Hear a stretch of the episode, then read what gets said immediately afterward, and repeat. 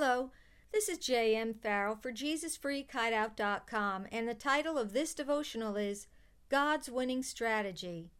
Isaiah 30:18 says, "For the Lord is a God of justice; blessed are all who wait for him."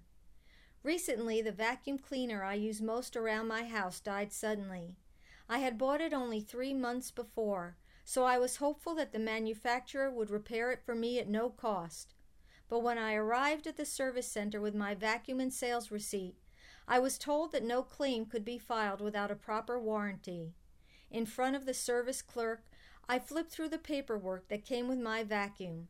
To my dismay, I discovered that I had neglected to fill out and mail in the original warranty form.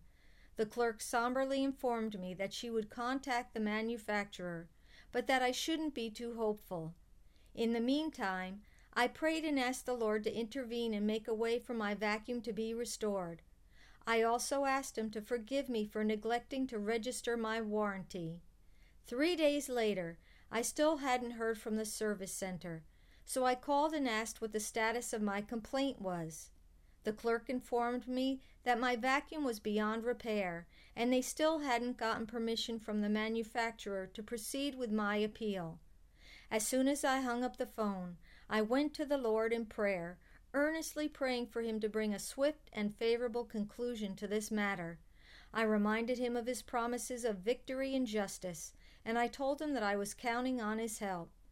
Only a few minutes after I finished my prayer, I received a call from the service center informing me that the manufacturer had decided to give me a brand new vacuum for free.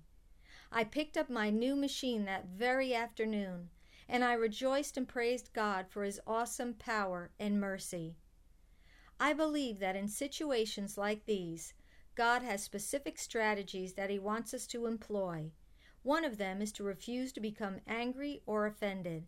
Proverbs 19:11 says, "A wise man restrains his anger and overlooks insults."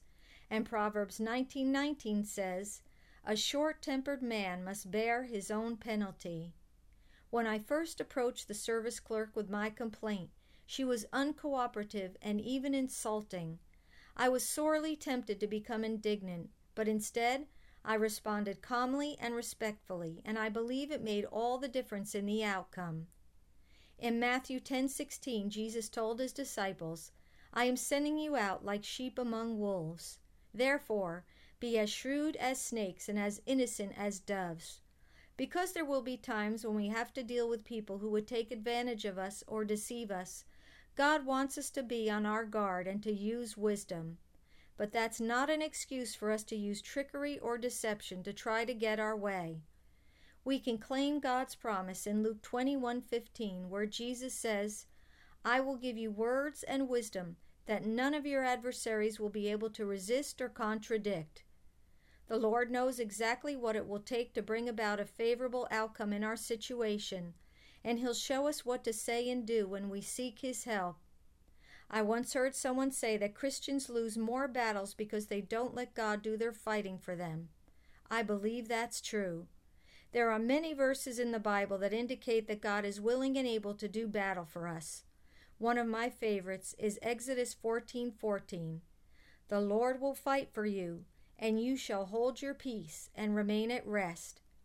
Whether our battles are big or small, we should commit them to the Lord and ask Him to fight for us and show us what our part might be. It's important in times like these that we resist becoming fearful or anxious, because fear can cause us to react rashly and to make poor decisions and costly mistakes. Fear can also make it more difficult for us to receive direction from the Lord. It's wiser for us to pray and stand on God's promises of victory, including Deuteronomy 28:13, which says, "You shall always have the upper hand." Most of all, we should remember that we are never to count on others to execute justice for us apart from God. For as Proverbs 29:26 says, "Many seek an audience with a ruler, but it is from the Lord that man gets justice." Lord, whenever I'm tempted to fight my own battles, remind me that you are more than willing and able to help me. Show me what my part is in the process, and keep me from becoming angry, offended, or fearful. Thank you that as I employ your strategies and put my trust in you, you'll reveal yourself to me as Jehovah Nissi, the Lord my victory and my banner.